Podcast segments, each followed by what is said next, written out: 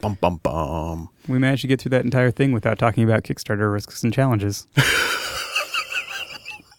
We were so close. You blew it. Yep, that's my MO. My name is Nathan Paletta. I'm a game designer, self publisher, and graphic artist. My name is Will Hindmarch. I'm a writer, narrative designer, graphic designer, and game designer. I know it's risky, but I'm going to go out on a limb here. Will, what are we talking about this week? Brace yourself for a challenge. This time on the Design Games podcast, we are talking about another question from the Google Plus community, this one about risks and challenge. Another super interesting topic that comes to us from the Google Plus community is from Todd Crapper, who listened to our earlier episode on success and failure, which is a couple episodes back now, early 30, 31, 32, something like that. And he's curious to hear our thoughts and our take on creating risk and challenge. What's the fine line between fun as the successful heroes and sweating buckets by the end of the scene or adventure or fight or whatever it may be? Risk and challenge is another of those topics that I think we've edged into through multiple discussions because it kind of emerges out of lots of intersections of things that we've discussed. But looking at it as its own thing, I think is certainly worth doing. Absolutely. Yeah, moving the camera angle so that we look directly at this topic can be super valuable. But I also think it's going to re- involve a lot of either references to previous commentary just to save time or uh, some redundancy. So, Yeah. so strap in. Right. If I was going to preview what what we're going to say a lot, one thing would would probably be about how a lot of creating or mediating uh, risk and challenge at the table is a in the moment GM player player player GM role GM role. A lot of it is playcraft. One of the challenges, for example, to any kind of fictional, I mean, for lack of a better phrase, uh, that is broad, any kind of fictional positioning that exists away from the table is very, very difficult because you have to get the audience, and I say audience, not player, because we're talking at this point now about when you're communicating with somebody you cannot see Mm-hmm. and you're not actually in communication with them. We're not talking about players, we're talking about a creator and an audience. Right. So as a designer, when you're trying to project this out to Right. Except that whoever case- will receive this game. Yeah. Right. And how I'm getting there is is through the notion that all the skills that we have as designers that we inherit from say your authors and your movie makers and your video game designers are kind of applicable to us as designers. We, there's a lot we can learn from that obviously and a lot they can learn from from design. But the GM and the other players at the table will always have an advantage because they can see the faces of their audience Right. and change essentially the, the, the text of the fiction to respond to those faces. Yeah, I And that's kind of why so much of it becomes playcraft, I think. as the designer of the game, you kind of set the general parameters of what is going to be challenging by some definition that you've created mm-hmm. for your game. What's challenging in a romantic space opera game is probably going to be different than what's challenging in a head to head dueling game. Um, like the nature of what a challenge means to the character is, is going to be inherent to the, the, the content and also the direction of your game. But once you've kind of bounded it, right? Like we've kind of talked about the sandbox idea where you're trying to, you know, draw people in towards the middle, but the outer edge of that sandbox, right? That contour you can control.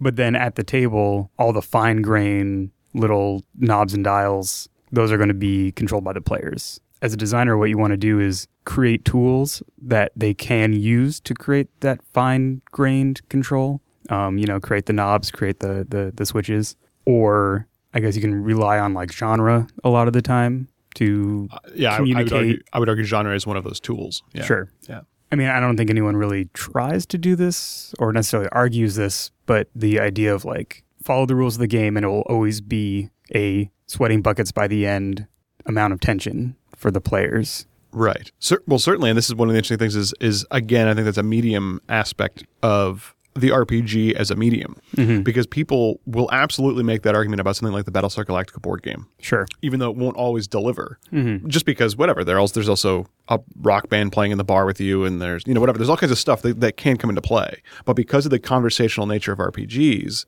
even Dread. Which can mm-hmm. create suspense and a sense of risk out of its Jenga tower, mm-hmm. can't guarantee that the player who's pulling that slab out of the tower is going to give a damn Right. right? If they're like, I don't care if my character lives or dies, mm-hmm. right? If something else is, if some other aspect of the game is not firing, even the Jenga aspect, Isn't going to bridge that final.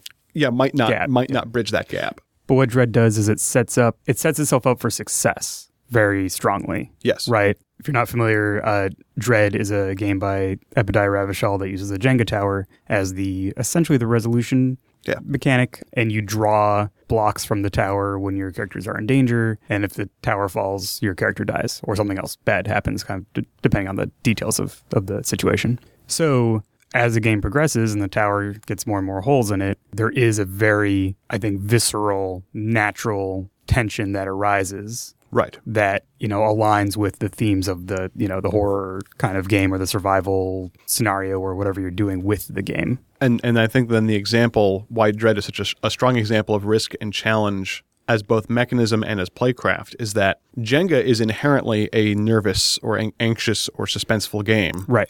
because the goal is to not make the thing that is inevitable happen while playing Jenga.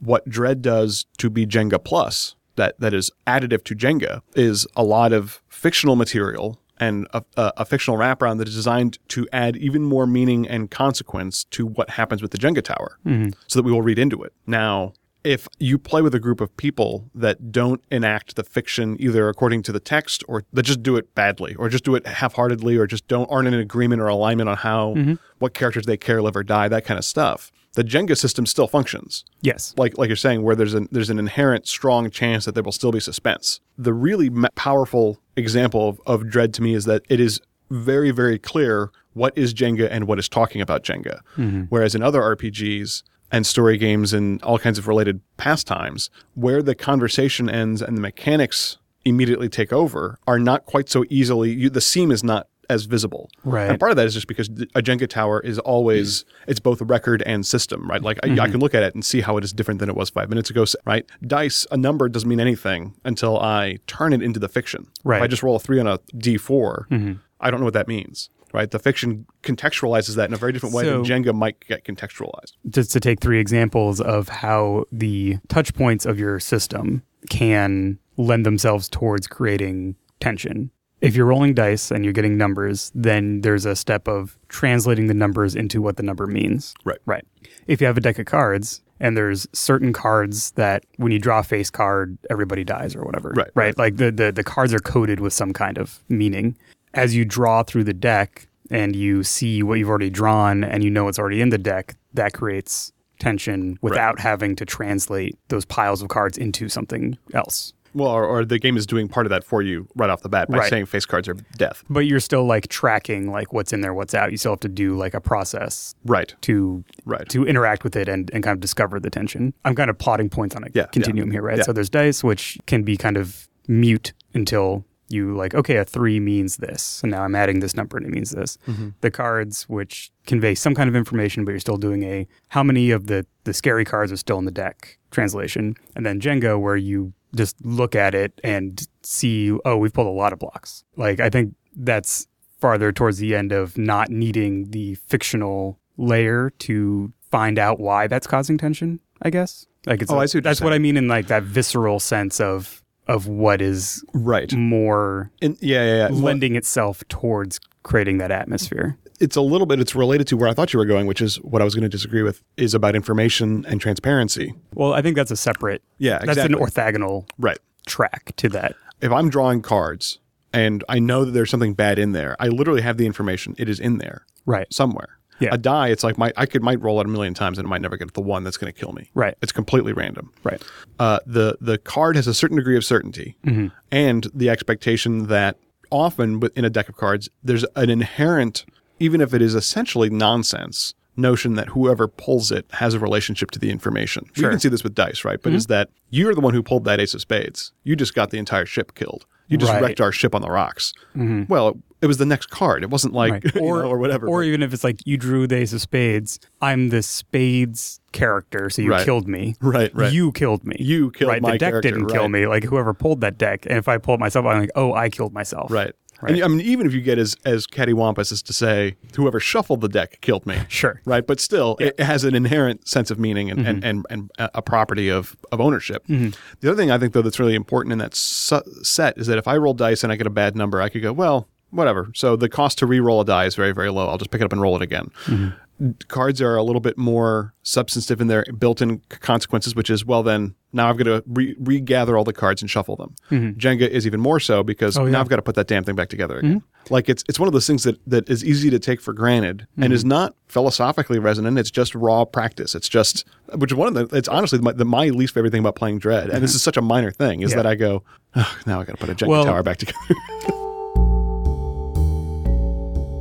So what we're talking about here are what in like the greater design, physical design world we call affordances, right? Like what are the attributes that these different physical sets of objects most naturally lend themselves to? So these are kind of the the, the physical or kind of information inherent uh, Properties. yeah visible properties of these things and again there's all kind Of, you can do tokens you can do you know something with with pawns like there's all kinds of different things but for the sake of this argument cards dice this jenga tower so they have those physical affordances that kind of imply the amount of tension that they bring just by putting it on the table Right. before you build a system around it i think orthogonal to that is the idea of information and how much information you have and how much you don't because that's the other Yeah. key component to tension in a game i think and that's also and that's very much where playcraft comes in and perhaps some kind of metrics about what people learn at different times about what's going on not having all the information is one of the big i mean that's what mysteries are built on that's what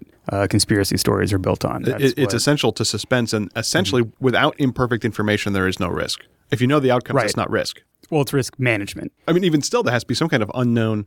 If it's literally 50 50, there's still risk because I don't know what the die is going to do or what the coin is going to do, Mm-hmm. right? But if it's literally open this door and we live and open that door and we die, that's not a risk. Just don't open the door, oh sure sure right? And so that's about imperfect information. I mean, that's at its Yeah. most simplistic. There's only one state that is not risky, and that is where you know everything Sure, sure, and can make a choice. and there and there is the right choice Yeah.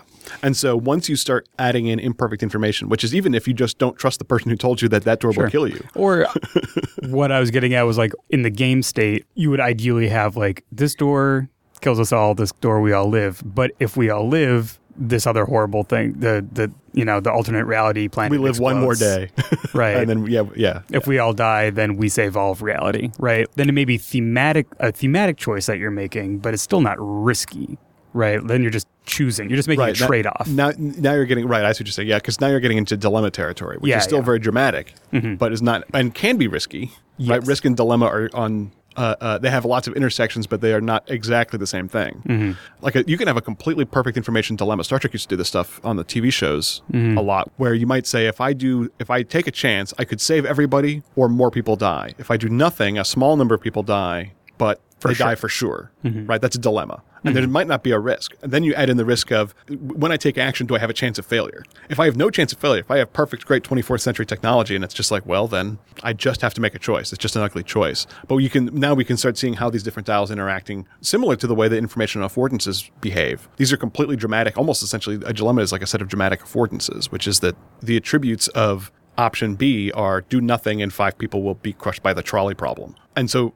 there's suspense to the audience, and there's suspense even to the people making the decisions, and there's suspense if you're on the ground and you're one, if you're one of the mm-hmm. five people. right. When you see, for example, the Heights movie or the Con movie, when you have the Con game movie and the movie, as we say, doesn't play fair, or I'm using scare quotes here, Yeah. plays fair or doesn't play fair, a great movie about con artists is suspenseful for the audience and a challenge for the audience because the question is, can you see what we're, we're up to? Right. And if the notion is that I can show you in one scene, skip a thing, but you can surmise what happened, or I say, for example, at the end of the movie, I reveal, and by the way, this guy can literally teleport. He could from day one. I didn't tell you there was magic in this universe. You could, well, that's cheating. I didn't know that was possible. Mm-hmm. I thought this was set in Vichy, France, and the teleporting was not possible. If you take that in fixed media, the notion of playing fair, which is, do I have enough information to make intelligent decisions and therefore derive suspense? If something is is not random but appears random, then the person to whom it appears random will not be experiencing the suspense that you might want them ex- experiencing. Yes. Right? A lot of RPGs can be suspenseful for the players, but not the GM. And the best of them are suspenseful for everybody and potentially in different ways. Mm-hmm. Fixed media is not suspenseful generally for the creator because they know how it's working. They, they know that they've read the whole script already. Mm-hmm. Now, if you take that in its simplest form of playing fair, And then as soon as you take the lid off it and take it to gaming, at its smallest, it's a wide lane where the players can can change lanes throughout the narrative. Mm-hmm. And at its best, it's a giant sandbox where the players have lots of freedom. But no matter what direction they go, no matter what they do, they will find interesting, satisfying things to surprise them in ways that are fair game. That's where the challenge and reward in a lot of ways of the design comes from. But by taking it down to its narrowest fixed medium, you can kind of see where a lot of the language comes from, what we mean by playing fair. Mm-hmm.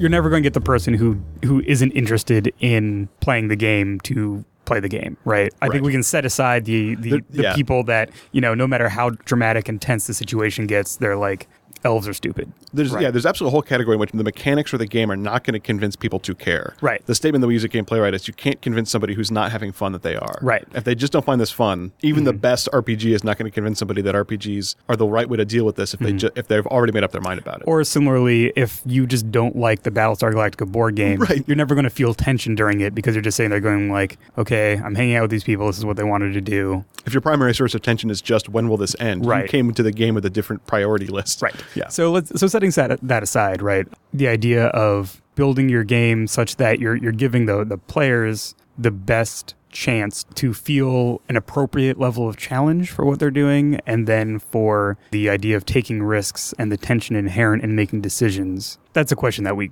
grapple with as as game designers. when we get to the question of risk and challenge or risk and suspense versus just risk Right. or what have you Yeah. the notion is that at any given moment like if you've got somebody deep inside the fiction that they really want to know about the outcomes Mm-hmm. Yes. the mechanics have an easier job Uh, they don't have an automatic job Mm. they can still fail you but this is one of the reasons why i think it's important especially in rpgs to have a couple of different tools Mm-hmm. in any given rpg or at least as a gm even if you're kind of sometimes borrowing an, a tool from one rpg and bringing it into another one on the spot to be like i need to pay off what we're doing or i need to create suspense imagine a game where the, that says when you see fear in the player's eyes do this That's a move in Right. Bluebeard's Bride. right how does the game get you to that point in that game it gets you to that point by the the GM crafting rooms with horrible enough content in them that they reach out and get you on the player level. and and a variety of use right that they're Yes. that because it's a number of rooms it's not like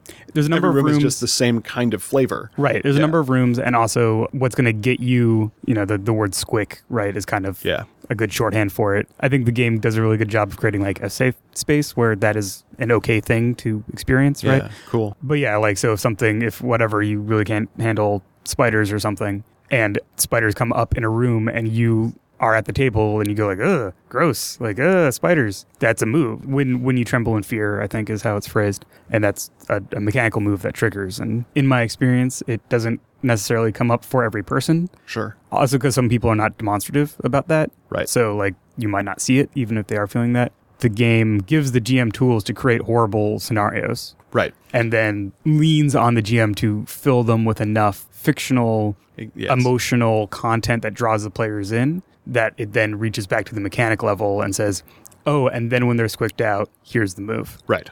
And that's the that that's why in this topic of risk and suspense and challenge and sweating buckets and not sweating buckets, so much of it is dependent on on the fiction, both Yes. pre pre-designed and in the moment. It's it's it's design and its execution. This is why I feel like it's important to have multiple different tools and mechanics that activate on certain inputs. Uh, and this is an issue that I do have with Powered by the Apocalypse games, not in philosophy, but very often in execution or with arguments that suggest that GM advice is bogus. We see games which are say something like when somebody is a is afraid to proceed, or when somebody is sad over the loss of a character. These kinds of triggers. Sure, right? yeah. I'm, I'm using very broad examples, but these kind of triggers. But you don't give the players, including the GM or the MC, tools to arrive at those states. Right. Right. And if those tools might be called advice by some people, which is what happens when the tools are entirely fictional. Sometimes they get labeled advice. When I think, for me, for example, advice Yeah. is shorthand for bad advice. Good advice is called something else. But is that when that happens, it's often to me an example that the game needs to be able to say, hey, so describe this NPC, this person who wants the same thing the players want and will do anything to get it. Mm-hmm.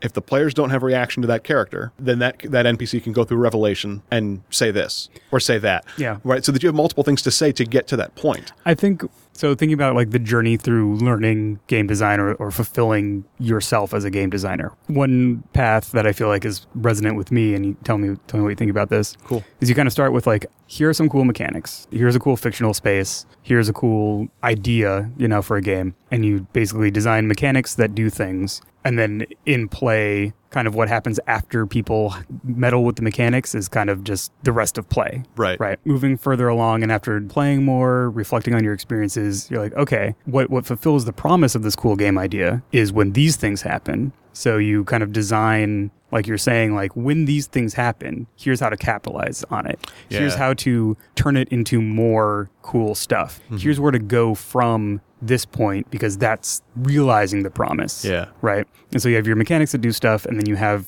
this layer of whether it's mechanics or you know fictional guidance or whatever it is that that kicks in and says once you've gotten to this stage, here's how to make it really good. Moving on from that is kind of what you're saying, where you there there is a level of but how do I get from rolling dice and adjudicating success and failure Right. to when they're betrayed by their employer? Mm-hmm. there's a bunch of implication of how to get from A to B, but if you can also design in the structure for Right. getting to B without being a totally procedural kind of Without it just being a script. yeah, without it being a script. Because a script, a script is, for example, in narrative design, which is kind of what we're talking about right mm-hmm. now. With how many different routes can we create that will get players to a space that is emotionally resonant? I love the example of the, the, you will be betrayed by the employer. Let's say it's a game in which that we know we all know that's going to happen. It's in the mm-hmm. genre, it's in the fiction, it's in the setting. The question then becomes when and why. Right, and if you do it too early, it's possible nobody will care. I mean, it's and this is all subjective, right? But if you do it too early, we'll be like, well, whatever. I didn't like that guy anyway. You do it too late, and we go, wow, it took him long enough, or whatever, right? Right. And so Or part of like- it is finding that sweet spot, and Yeah. that's an example of in a- a, script is one is one fixed example designed to create a specific reaction in an audience that is sat down and cannot move it.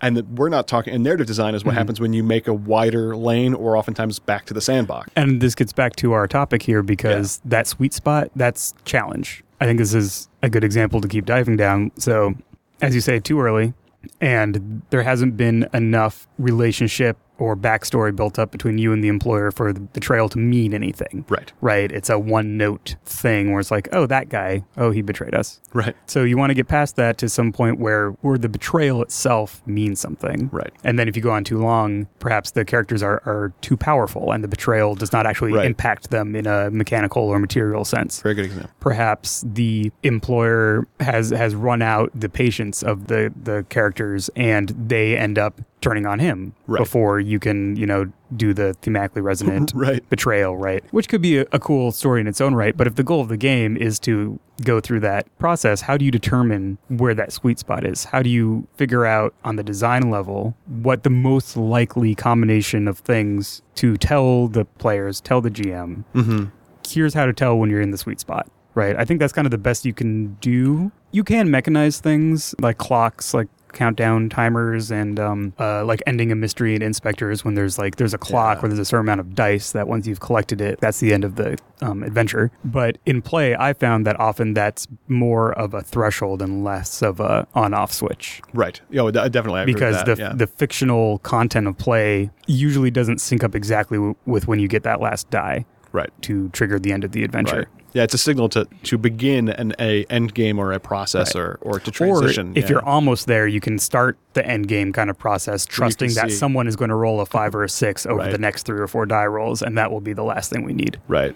And now what we're talking about is, and this is the space that I think is really fascinating, the intersection of the mechanics and the fiction, meaning you can do it completely fictionally, because again, that's fixed media. You can do it completely mechanically and hope that it happens, and that's a non RP game.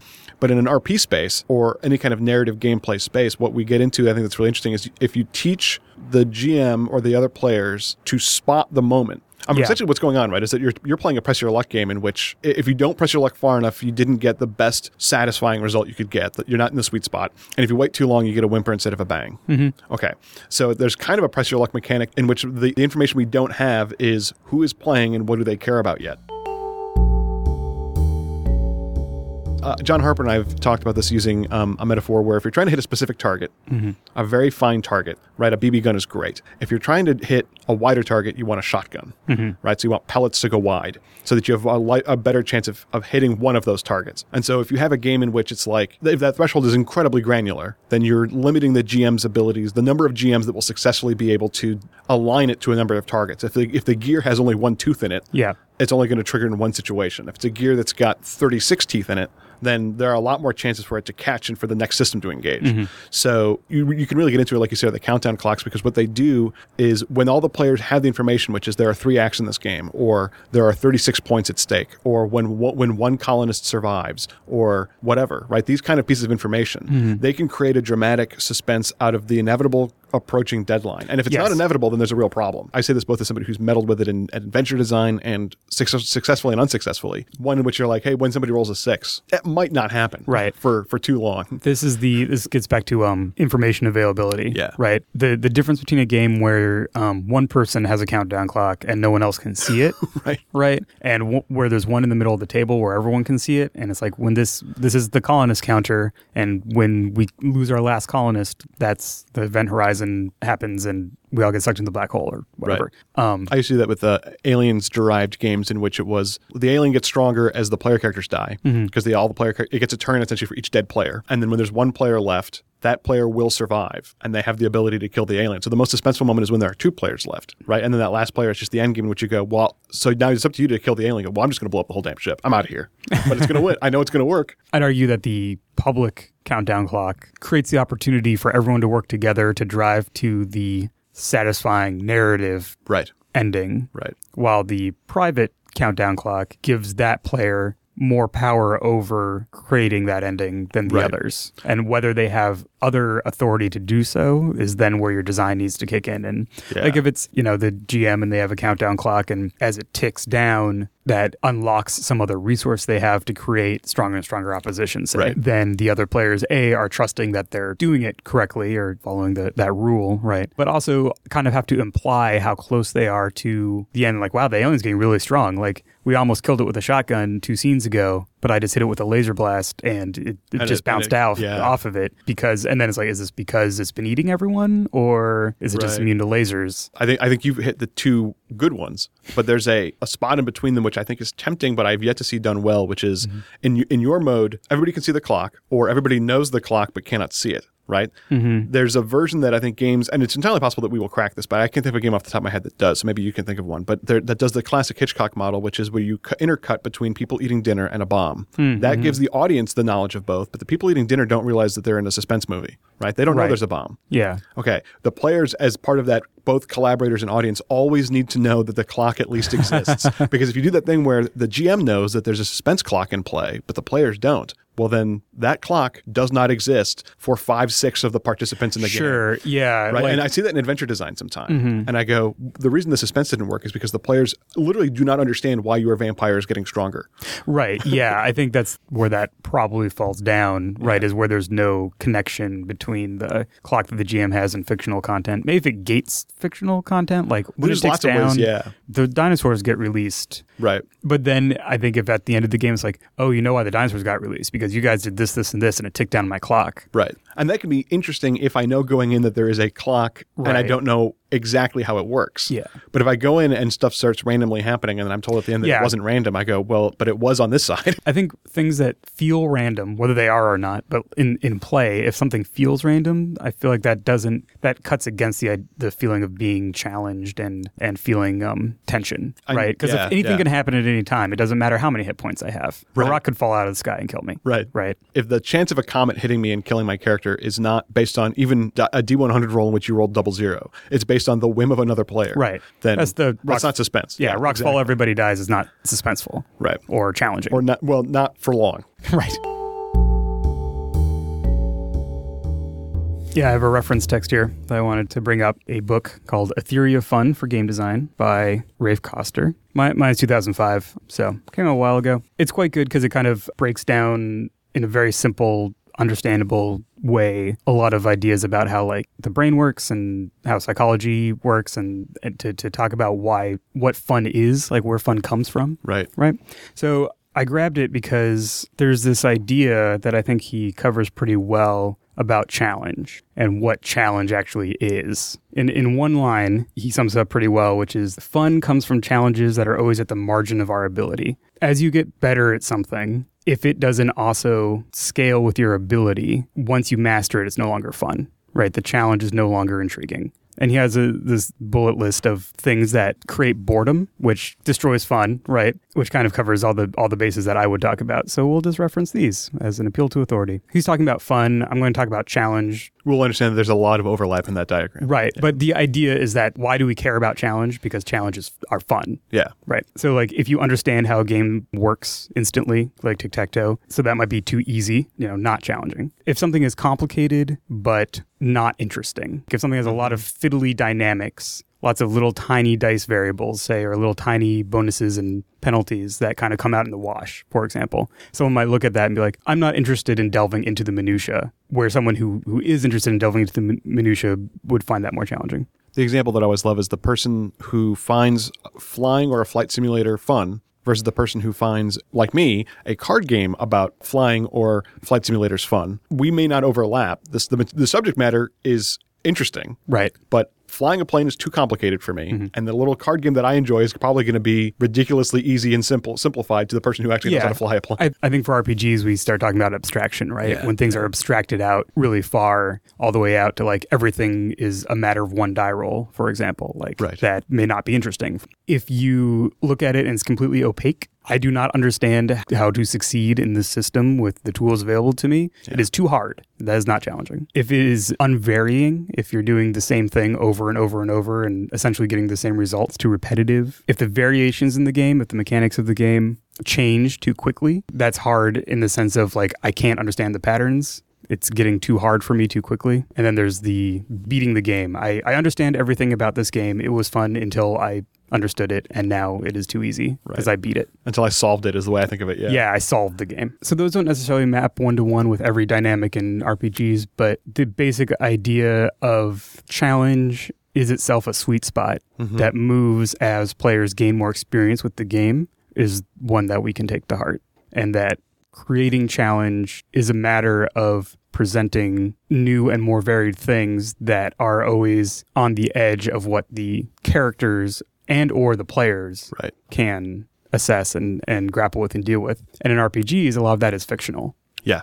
And I mean, a lot of it can be about both in the fiction and the portrayal of fiction. The example I love is, and this is where it intersects with what we've talked about, about how your game is about a thing. Mm-hmm. If your game is about the greatest swords people that ever lived, you might not make that a question of challenge. They will slay their enemies. Mm-hmm.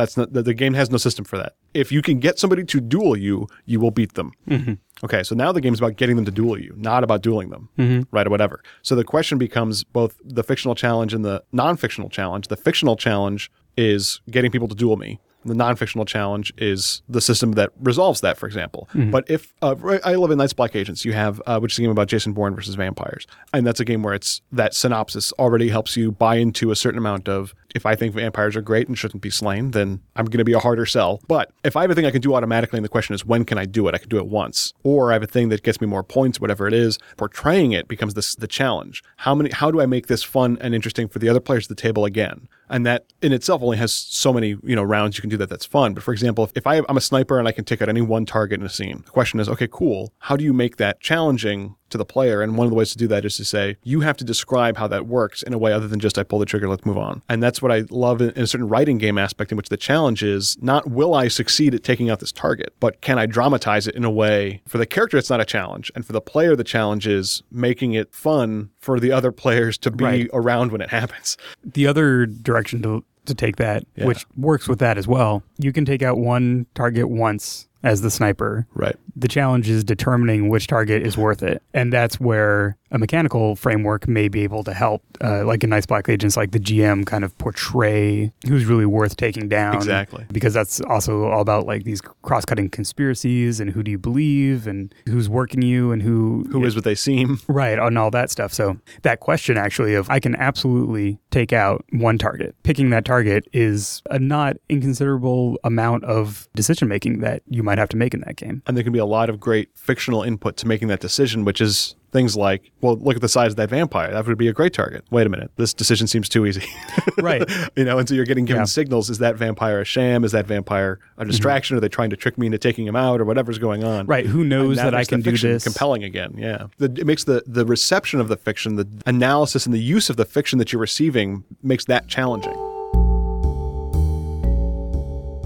Designing a system that generates a satisfying amount of challenge reliably is itself a challenge. Like there are so many variables that go into it. Yeah, So I, th- I think when you're starting down that road, relying on harder mechanical things can be a good way to start so that you at least can see where they fall down in play if they will. Kind of more specific mechanics means that it's easier to tell when they're not working, Exactly. and, it doesn't require mm-hmm. just the right kind of player interface for it to for it to sing. Right. It's actually harder, I think, in some ways, to design a system or a mechanism that makes designing for the GM or the players of their characters and their scenarios easier. Mm-hmm. It's easier to design a system that generates a particular outcome Yes. than it is to design a system that generates a wide array of satisfying outcomes and accepts a lot of inputs at the table Right. to do that. And it takes a lot of practice, and it's part of how we pick how a game is about, what it's about, and why mm-hmm. what it's about. Is when we realize that either our our fictional wrapper is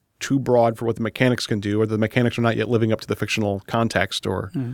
what have you. Yeah, that's a good thing. Through the process of revising and playtesting, you might discover that the spectrum of content that your game is addressing is too wide mm-hmm. because when you go down paths A, B, C, and D, you get good thematic, challenging, tension filled results. Yeah. But E and F just fall flat. Maybe your game should not be about ENF anymore. in RPGs, and it's one of the reasons I think that RPGs are a great place to start this design process and to, to encourage people to learn about design through RPGs is because when sometimes the mechanics are not yet where they need to be in playtesting or whatnot, or in the design process, not in the final product so much, but in the design process, you can hold them up in fiction. You can provide one of the legs of the stool with fiction, mm-hmm. and then eventually, once you've figured out what it's going to do, what the how the machine works, and if it li- lists to the left or to the right, then you can fix the machine and remove that that leg that you propped with the like if you say at the game table look everybody here we want to rob the vault. And mm-hmm. somebody says what if i don't want to rob the vault? Then you're playing a different game.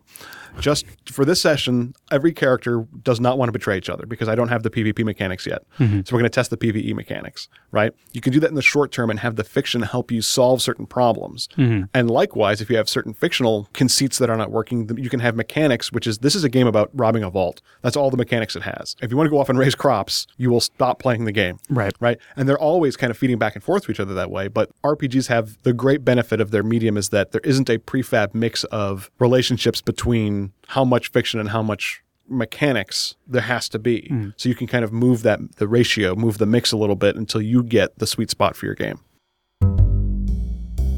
Thank you for listening to the Design Games Podcast. If you have questions or comments for us about the Design Games Podcast, come check out our Google Plus community. You can just search for Design Games Podcast on Google Plus. There's also a link at designgamespodcast.com. Thanks for listening. If you've enjoyed this episode, please consider leaving stars or a review at your favorite podcast dispensary. What do people even say at the end of a podcast? What happens if it just